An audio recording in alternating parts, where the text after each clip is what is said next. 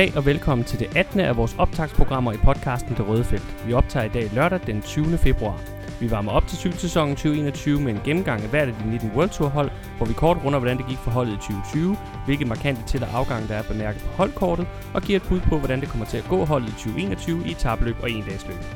Du finder os alle de sædvanlige steder, hvor du normalt finder dine podcasts, det vil sige Spotify, iTunes, Soundcloud, Stitcher og diverse podcast-apps til Android. Mit navn er Peter Kromand, og med mig i studiet har jeg Miriam Brams. Normalt er det så her, jeg siger, at vi tager holdene i den rækkefølge, som vi tror, de ender på verdensranglisten, og vi tager dem nedefra og bevæger os opad. Men i dette program bliver vi, ligesom i vores forrige program, nødt til at bryde det mønster. Som jeg også forklarede i vores seneste program om Ineos, øh, så har ekspert og vært i denne her situation ikke kunne blive enige om, hvem af Ineos og Jumbo Visma, der skulle placeres som henholdsvis nummer 2 og nummer 3. Derfor har vi trukket lod om rækkefølgen mellem de to hold, og i dag gennemgår vi så Team Jumbo Visma. Miriam, hvorfor bliver Jumbo næstbedste World Tour hold i 2021? Diskussionen om styrkeforholdet imellem øh, Team Ineos og Jumbo Visma, den tog vi jo i vores program om Team Ineos, så den synes jeg ikke, vi skal gentage her. Men øh, det opsigtsvækkende i forhold til deres placering sidste sæson, det er selvfølgelig, at vi begge to er enige om, at Jumbo Visma ikke kommer til at genvinde titlen som det øverste hold på UCI's verdensrangliste. Sidste år der var det mindre end 150 point, som adskilte Jumbo Visma på førstepladsen fra Quickstep på øh, andenpladsen på verdensranglisten. Det vil sige, at holdene lå uhyre tæt, og der er vi så enige om i år, at Quickstep altså bare står med en virkelig, virkelig giftig kombi af en meget stærk trup til klassikerne, en af verdens bedste sprintere, og flere unge klassementsfolk, der kan blande sig i kampen om Grand Tour podiepladser. Og derfor tror vi altså, at de kan snige sig forbi Jumbo Visma og indtage førstepladsen på verdensranglisten. Men det skal vi tale mere om i næste program. I forhold til Jumbo, så er vi jo, som vi talte om i sidste program, især uenige om, hvorvidt øh, Roglic og Van Aert kan komme til at køre lige så stærkt, som de gjorde sidste år.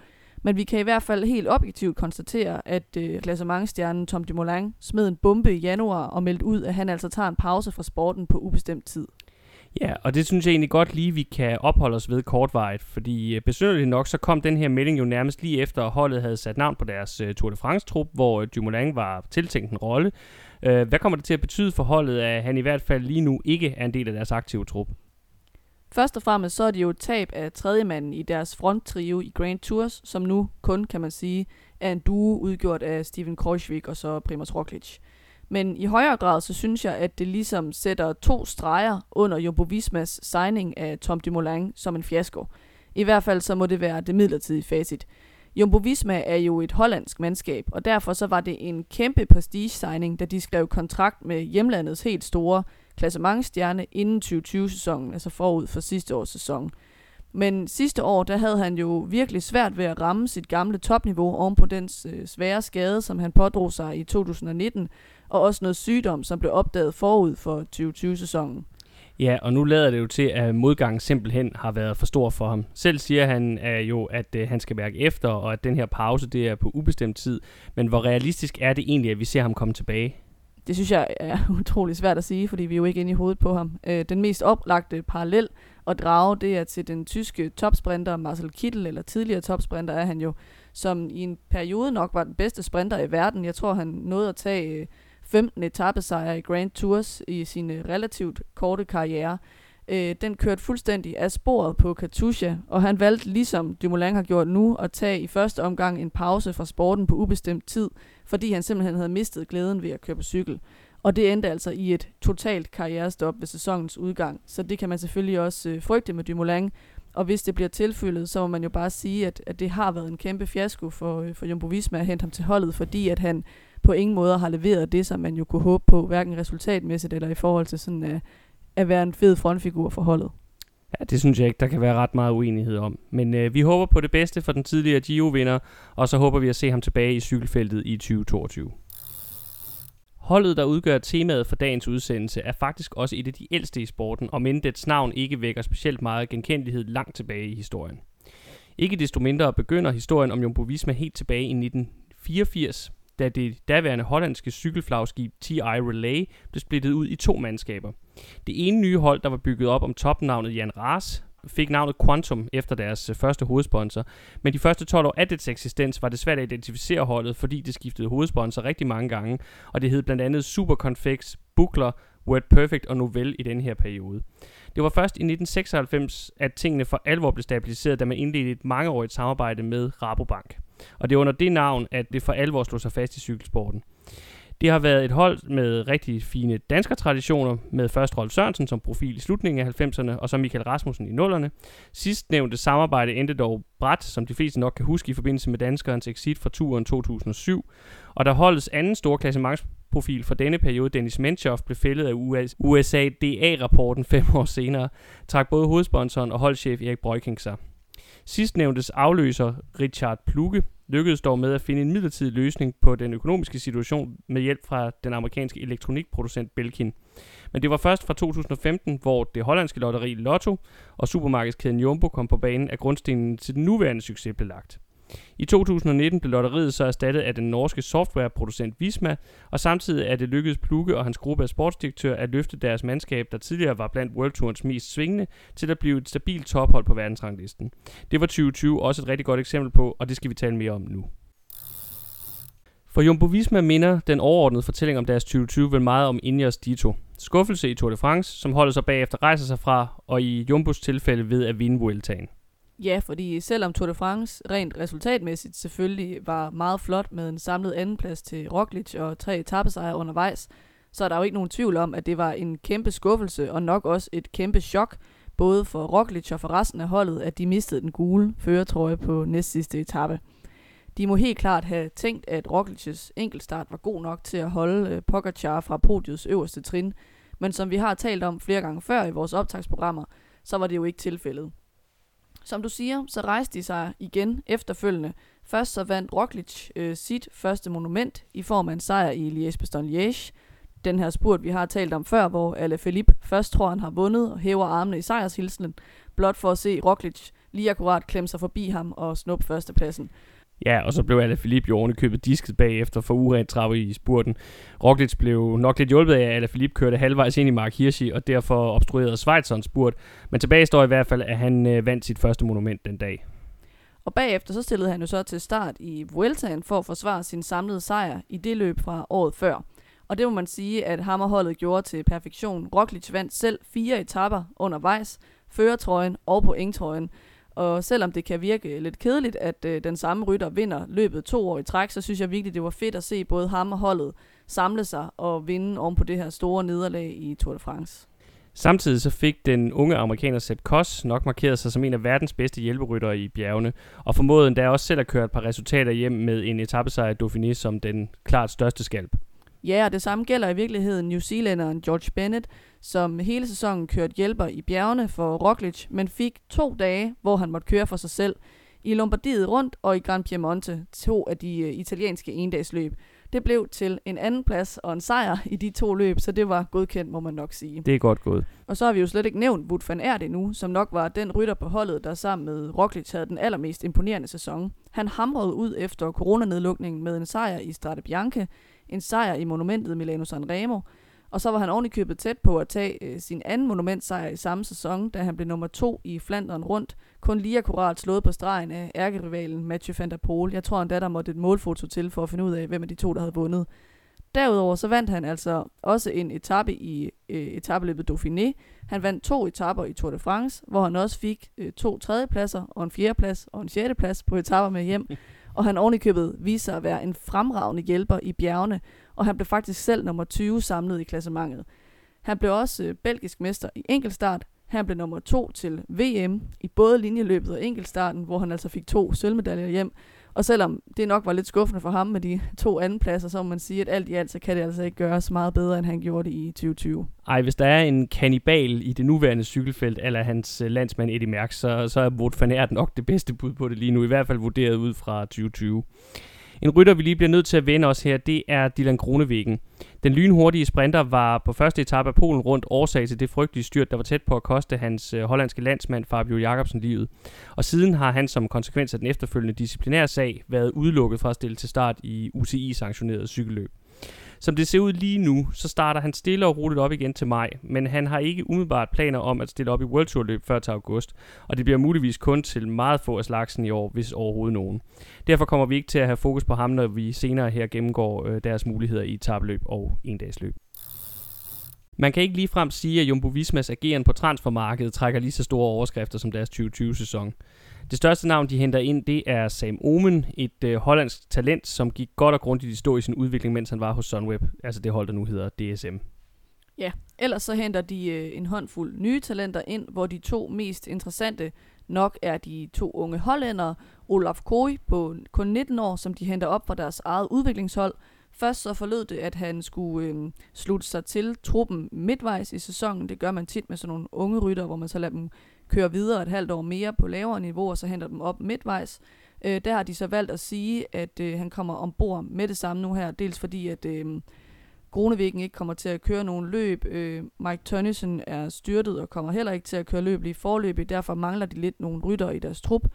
Og så er der altså også øh, David Dekker på 23 år, som er søn af den tidligere rytter Erik Dekker, som kørte for Rabobank i 90'erne og 0'erne. Og dem er der sådan rimelig store forventninger øh, til. Der sker heller ikke det store, når man kigger på, hvem de siger farvel til. Øh, det største navn der, det er måske øh, Lawrence de Plus, som skifter til Ingers, og som vi derfor talte om i vores øh, forrige program. Hos Jumbo der har han mest fungeret som en hjælperytter, og der kan Omen måske ses som en nogenlunde en-til-en erstatning. De er også begge to nogle bjergtalenter, der ikke helt er blevet forløst på det hold, de har kørt for før. Så siger de også farvel til klassikermanden Åman Grundal Jansen, som vi talte om i vores program om Bike Exchange, som er det hold, han skifter til. De siger også farvel til Tom Leser, Bertjan Lindemann og Taco van der Horn, og hvis man skal lave en fælles overskrift på dem, så er det nok, nok også noget i retning af øh, solid hjælperytter eller mislykket talent, hvor udviklingen bare er gået i stå. Så det er ikke nogen store tab for dem, nogen af de her tre ryttere. Nej, så sådan helt overordnet, så kan man sige, at truppen den ser lige så stærk ud som øh, sidste år. Det er selvfølgelig et slag for dem, at øh, Tom Dumoulin sætter karrieren på standby, men deres allerstørste stjerner, de er stadig i folden, og de forsøger også at sikre fødekæden med nyt talent, og alt overvejende kan man sige, at øh, de ryttere, der leverede mange point for dem til verdensranglisten sidste år, de er stadigvæk de store profiler på holdet, og derfor så er det også dem, der kommer til at, at skulle bære det igen i år. Nu hvor Tom D. til synligheden er ude af billedet, så er holdets favorittrio vel blevet til en tandem i form af Kreuzvik og Roglic, der skal være deres kaptajner i Tour de France. Ja, der skete jo som sagt det lidt besynderlige, at holdet lige akkurat nåede at melde deres trup ud til Tour de France øh, den kommende sommer, øh, hvor de tre lederfigurer, som det også var planen sidste år, skulle hedde Kreuzvik, Roglic og Tom Dumoulin. Og så få dage efter, så meldte Tom Dumoulin jo som sagt ud, at han altså tager en pause fra sporten. Så nu har truppen altså kun øh, to frontmænd, dog med et klart lederskab, må man forvente til øh, Roglic. Mit bud vil være, at øh, hjælperytteren Sepp Koss måske kommer til at træde et halvt skridt op til sådan en blanding af hjælper og en rytter, der kan holde sig lidt til i top 10, så han kan spilles ud strategisk, så længe det ikke skader Roglic's chancer. Og så bliver det selvfølgelig interessant at se, om de vil holde fast i at sende George Bennett til Giron, som de har sagt, de vil gøre, eller om han så bliver tvunget til at skulle tage til Tour de France nu for at fylde ud for Tom Dumoulin. Det kan også tænkes, at øh, de simpelthen vælger en kombi, hvor man siger, at han både får lov til at køre Giron som kaptajn, ligesom det hele tiden har været planen, men at han så skal til Tour de France bagefter som hjælperytter og, øh, og fylde ud for, for det hul, Tom Dumoulin efterlader i truppen. Hvis vi nu skal tage de her store klassementstjerner hver for sig, hvad kan vi så forvente af dem, også ud over øh, Grand Tours? Altså den tidligere skisportsudøver, Primoz Roglic, som vi allerede har talt en del om, han begyndte jo kun en professionel sæson på landevejen, før han for alvor slog sig fast øh, som en af de allerbedste etabeløbsryttere i verden. Øh, og det har han jo været siden 2017. Han blev nummer 4 i Tour de France det år, og siden da han faktisk ikke stillet til start i tre ugers etabeløb, uden at han er endt på podiet. Det er blevet til to samlede sejre i Vueltaen, en anden plads i Tour de France og en tredje plads i Giro d'Italia. Så selvom det smalle nederlag til Pogacar sidste år i Frankrig må have gjort helt ekstremt ondt, så tager det altså ikke noget fra den klasse, som den 31-årige slovener har vist de sidste fire år. Ja, og hans tårnhøje niveau ser vi jo også i uetabløbene, hvor han også har været i særklasse i de sidste par sæsoner. Han har to sejre i Romandiet rundt, en enkelt sejr i Tirreno Adriatico, en sejr i Baskerlandet rundt, og så også en sejr i UAE Tour. Og det er jo alle sammen uetabløb på World Touren, altså det højeste niveau, og det er vel at mærke kun topresultaterne, vi snakker om her. Ja, og kort sagt så betyder det jo, at han vil være blandt favoritterne i alle de etabløb, han vælger at stille op i. Jeg forventer helt klart at se ham på podiet i Tour de France, måske også med den gule trøje på. Han er i hvert fald umiddelbart min favorit. Og øh, han snupper mindst en samlet sejr i, i et af de store ugetabeløb, tror jeg helt klart også. For eksempel et øh, Paris-Nice, hvor øh, enkeltstart normalt er et rimelig afgørende element. Og ellers så regner jeg også med, at vi kan se ham snuppe en håndfuld etappesejr undervejs, fordi han plejer ikke at køre de her etappeløb anonymt. Han plejer rigtig gerne også at vil øh, tage mindst en etappesejr med hjem fra de etappeløb, som han stiller op i at han er en meget agerig rytter, det er der ikke nogen tvivl om. Steven Kreuzwegs karriere kan man vel til gengæld virkelig betegne som en vanvittig rusjebanetur. Han trådte for første gang ind på scenen i 2011 som 23-årig med et par bemærkelsesværdige resultater, men herefter hørte vi ikke rigtig noget til ham i en tre års tid. I 2015 blev han så lidt ud af det blå nummer 7 i Gio'en, og det var et signal om, hvad der ventede året efter, hvor han igennem næsten tre uger virkede som den stærkeste mand i den italienske rundtur, indtil han mødte en isvæg på nedkørslen fra den meget, meget berømte og berygtede stigning Colle Agnello. Han sluttede øh, Gio'en 2016 som nummer 4, altså efter det her styrt, og så var han næsten helt væk i det meste af 2017, inden at han lige i slutningen af sæsonen blev nummer 9 i Vueltaen. Derefter havde han to rigtig gode sæsoner i 2018 og 2019, med en fjerdeplads i Vueltaen og en femteplads i turen i den første sæson, før at han jo så i 2019 endte på tredjepladsen og dermed på podiet i den store franske rundtur. Sidste år styrtede han så ud af Criterium du Dauphiné og kom derfor ikke med til turen. Så måtte han så efterfølgende opgive at gennemføre Giroen, fordi holdet trak sig ud på grund af coronasituationen. Ja, det har været op og ned for, for Kreuzvik, og han har også ofte været ramt af uheld, synes jeg. Øh, men altså de seneste års resultater har da helt klart øh, været hederlige, især i Grand Tour sammenhæng. I Tour de France, der tror jeg helt klart, at han må affinde sig med at være anden violin i forhold til Roglic. Det betyder selvfølgelig ikke, at han ikke kan køre sit eget klassement, men hovedfokus det kommer til at være på, at Roglic skal vinde Tour de France, tror jeg. Og så bliver Kreuzvik brugt som sådan en, man kan spille ud strategisk, øh, men måske med en forventning om, at han maksimalt kører, øh, kører en top 5 hjem. Jeg ser ham ikke som nogen øh, Grand Tour vinder umiddelbart. Hans bedste resultat er jo også en tredjeplads. Og jeg tror både, at øh, hans alder og øh, de unge rytteres niveau kommer til at være for store udfordringer til, at han øh, kan regne med at, at gøre sig gældende i kampen om at vinde en Grand Tour. I en Vuelta, hvor han måske kunne få noget plads til at køre sin egen chance for alvor, kunne han måske, hvis det går rigtig godt, øh, køre sig til en plads på podiet. Det er i hvert fald ikke udelukket, men realistisk set, så tror jeg nok mere på en, øh, en top 5 til ham i, i 2021. Det samme gælder lidt i ugetabeløbene, og en afgørende faktor her, det er også, hvor ofte han kommer til at skulle køre de samme løb som Roglic, fordi der vil han bare i udgangspunktet altid maksimalt være nummer to i hierarkiet. Så er der amerikanske Sepp Koss og den newzealandske stjerne George Bennett, som begge jo har brugt de forgangne to sæsoner på at etablere sig som nogle af cykelfeltets allerbedste hjælpere i bjergene. Hvad kan vi forvente af dem i år? Man kan nok godt argumentere for, at de begge to har fortjent i hvert fald at få chancen for at køre for sig selv. Men øh, i første omgang, der ser det ud til, at det mest bliver tilfældet for George Bennett. Kiwien er blevet øh, 30 år, og i 2021 der er der lagt op til, som vi allerede har været kort inde på, at han får chancen for at køre Giro d'Italia som ene kaptajn. Han er før blevet nummer 8 i det samme løb i 2018, og han har også lavet en 10. plads før i Vueltaen helt tilbage i 2016. Øh, han blev vist nummer 12 sidste år, hvor han samtidig kørte hjælper for Roglic. Han har altså på den måde bevist, at han kan holde et nogenlunde stabilt niveau hen over tre uger, men omvendt så har han aldrig været i nærheden af podiepladserne. Han er en god bjergrytter, og han kan blive hjulpet fint på vej af en rimelig sådan enkeltstartsfattig Giro d'Italia-rute, men han har ofte en dårlig dag undervejs. Det så vi også i Vueltaen, hvor det selvfølgelig måske kunne være fordi, at, øh, at han var træt oven på Tour de France. Men øh, jeg må sige, jeg ser ham ikke øh, blandt verdens allerbedste klatrere, især ikke, øh, hvis man skal kunne holde det stabile niveau hen over tre uger. Jeg tror sagtens, han kan køre en, øh, en top 10 i Giro d'Italia, men om man bliver også overrasket, hvis han laver mere end en femteplads. Hvis han får chancen i nogle af ugetabeløbene i løbet af 2021, så tror jeg også godt, at han vil kunne køre en top 10 hjem der. Øh, for eksempel så har han før vundet øh, Tour of California og kørt omkring top 5 i Polen rundt, Paris-Nice og Katalonien rundt. Så der vil han i hvert fald også godt kunne, øh, kunne blande sig i, øh, i top 5, top 10.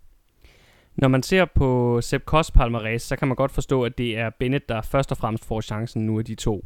Amerikaneren han er 26 og har derfor i højere grad tiden for sig, og så har han modsat Bennett ikke nogen top 10 resultater fra Grand Tours.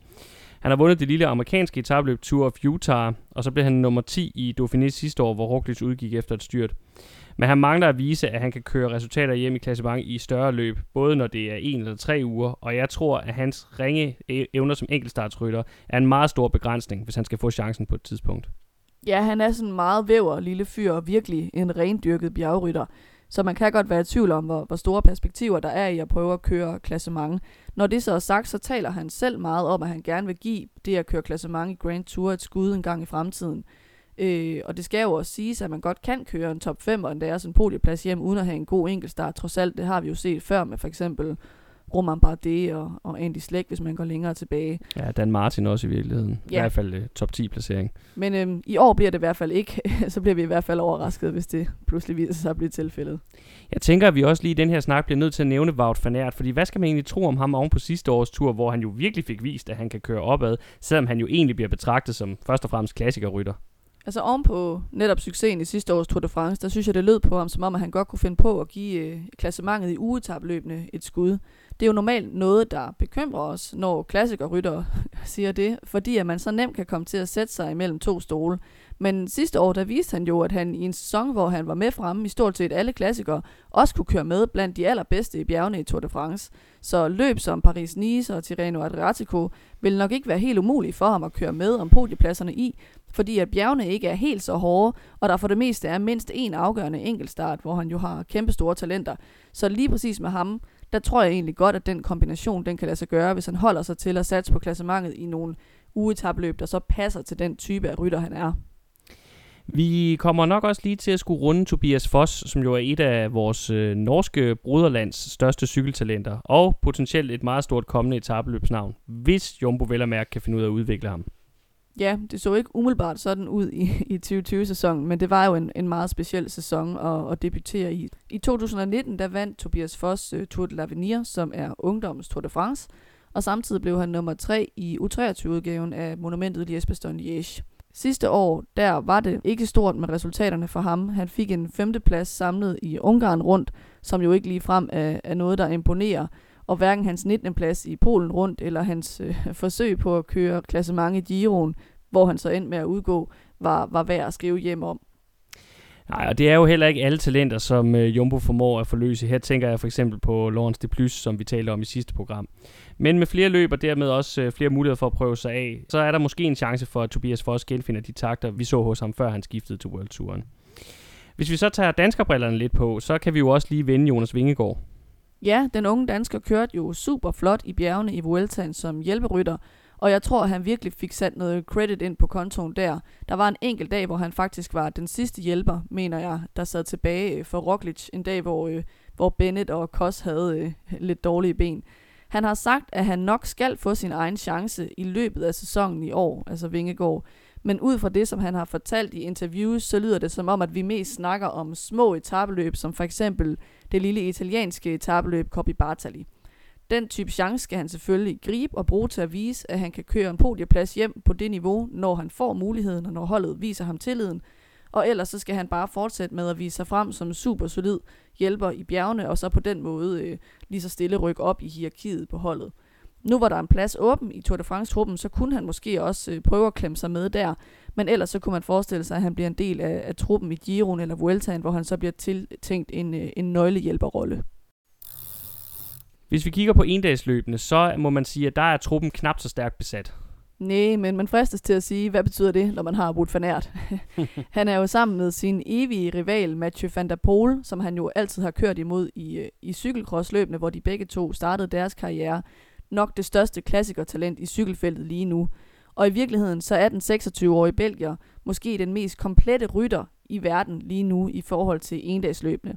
Hvis man skulle pege på en anden mand i sporten, ud over øh, belgiske Philippe Gilbert, som kan øh, realistisk set vinde alle fem monumenter i løbet af sin karriere, så er det nok ham og franske Alaphilippe, der står øverst på listen. Vi har allerede talt om Wout van Aerts vilde 2020, hvor han blandt andet vandt sit første monument og viste, at han kan køre med i alle de hårde brostens- og grusvejsløb, og hans flotte kørsel som bjerghjælper i Tour de France og hans anden plads på den meget hårde VM-rute kunne også godt være præg om, at øh, han faktisk også kan være med i de allerhårdeste bjergrige klassikere, som for eksempel øh, Lombardiet rundt. Det er lidt urimeligt at sige, men jeg vil faktisk gå så langsomt til at sige, at jeg næsten bliver skuffet, hvis han ikke laver endnu en kæmpe klassikersejr i år. Og jeg forventer også at se ham blande sig i top 10-15 stykker i stort set alle de klassikere, han prioriterer at stille op i. Udover det, så ser jeg ham også umiddelbart som den største forhåndsfavorit til VM i Belgien, som kommer til at ligge på sådan en øh, klassiker-inspireret rute, eller i hvert fald en af de store forhåndsfavoritter. Øh, det eneste, der er at sige i forhold til hans sæson, det er, at holdet har meldt ud, at de først regner med at se ham i topform omkring Flanderen rundt, fordi at han simpelthen har taget noget muskelmasse på, da han har kørt cross-sæson her hen over vinteren, som han bliver nødt til at tabe. Så de har sagt, at øh, Han er omkring 2,5 kilo og 5 uger fra, fra topformen. det er også okay, når man prioriterer at køre cross hen over vinteren, så, så er der lige noget, der skal hentes, eller noget, der skal hentes ind efterfølgende. Hvis vi skal snakke om, om et alternativ på brostenene til Fanert, så er Mike Tønnesen nok det bedste bud. Han er set i forhold til klassikerne en rendyrket brostensmand, øh, og i forbindelse med hans gennembrud i 2019, så kørte han blandt andet en 7. plads hjem i Paris-Roubaix. Sidste år åbnede han sæsonen flot med en 6. plads i omlop Pret Neusblad, men i efteråret blev det ikke rigtigt til noget. Men derudover så skal det lige nævnes, at øh, han er ved at komme sig oven på et træningsdyr, så vi ved faktisk ikke helt, om han kan nå øh, at være i form til endagsløbende med øh, det foretrukne underlag. Han er til gengæld også en relativt hurtig mand, og kunne måske spille en rolle i senere på sæsonen i løb som London Surrey Classic og Euro Side Classics, hvor han tidligere er blevet henholdsvis nummer 2 og nummer 5. Hvis vi så lige skal nævne en mere, så, kan vi jo, øh, så var der jo en gang, hvor at øh, Tony Martin blev betragtet som en potentielt god brostensrytter, men øh, der er altid kraftværks fine resultater på desværre underlag, de ligger efterhånden et par sæsoner tilbage.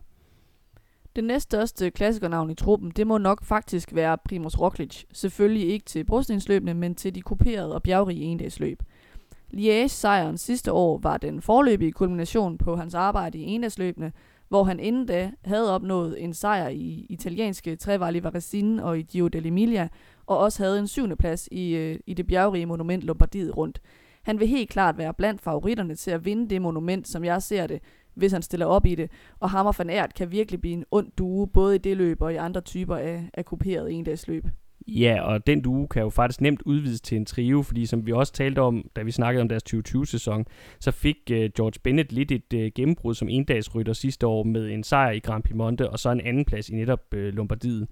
Det kunne være meget interessant at se, om det er noget, den 30-årige Kiwi vil dyrke endnu mere her i 2021, men det skal selvfølgelig passes ind i hans øh, meget øh, stramme etabløbsprogram. Ja, så vi skal i hvert fald ikke regne med at se ham i, øh, i Ardennerløbene, hvis de holder fast i, at han skal til øh, kaptajns i, øh, i Giro d'Italia, fordi som vi har talt om før, så er det bare rigtig svært at få de to sæsonmål til at passe sammen. Sepp Kost kunne i virkeligheden også godt komme i spil her, men øhm, der skal det siges, at han har faktisk ikke de store resultater at præsentere i endagsløb endnu. Generelt vil jeg sige, at øh, det bemærkelsesværdige ved Jumbos trup til endagsløbene, det er, at det alt overvejende er de samme ryttere, som vi forventer at se resultater fra i både etabløbene og i endagsløbene. Det er nogle brølstærke ryttere, og vi så sidste år, at de sagtens kan levere i begge typer af løb i samme sæson, men det er noget, som gør truppen sårbar over for styrt, skader, uheld, svigtende form, fordi deres muligheder i alle terrænger, de hænger på en kerne af klasserytter på omkring 5 mand, og så bliver man altså bare sårbar. Uanset hvordan turen endte, så var 2020 en gigantisk succes for Jumbo Visma. Det var den forløbige kulmination på den udvikling, som holdet har været igennem de sidste fire sæsoner, hvor de er gået fra at være et hold, man trak lidt på skuldrene af, til at være World Tourens potentielt bedste mandskab.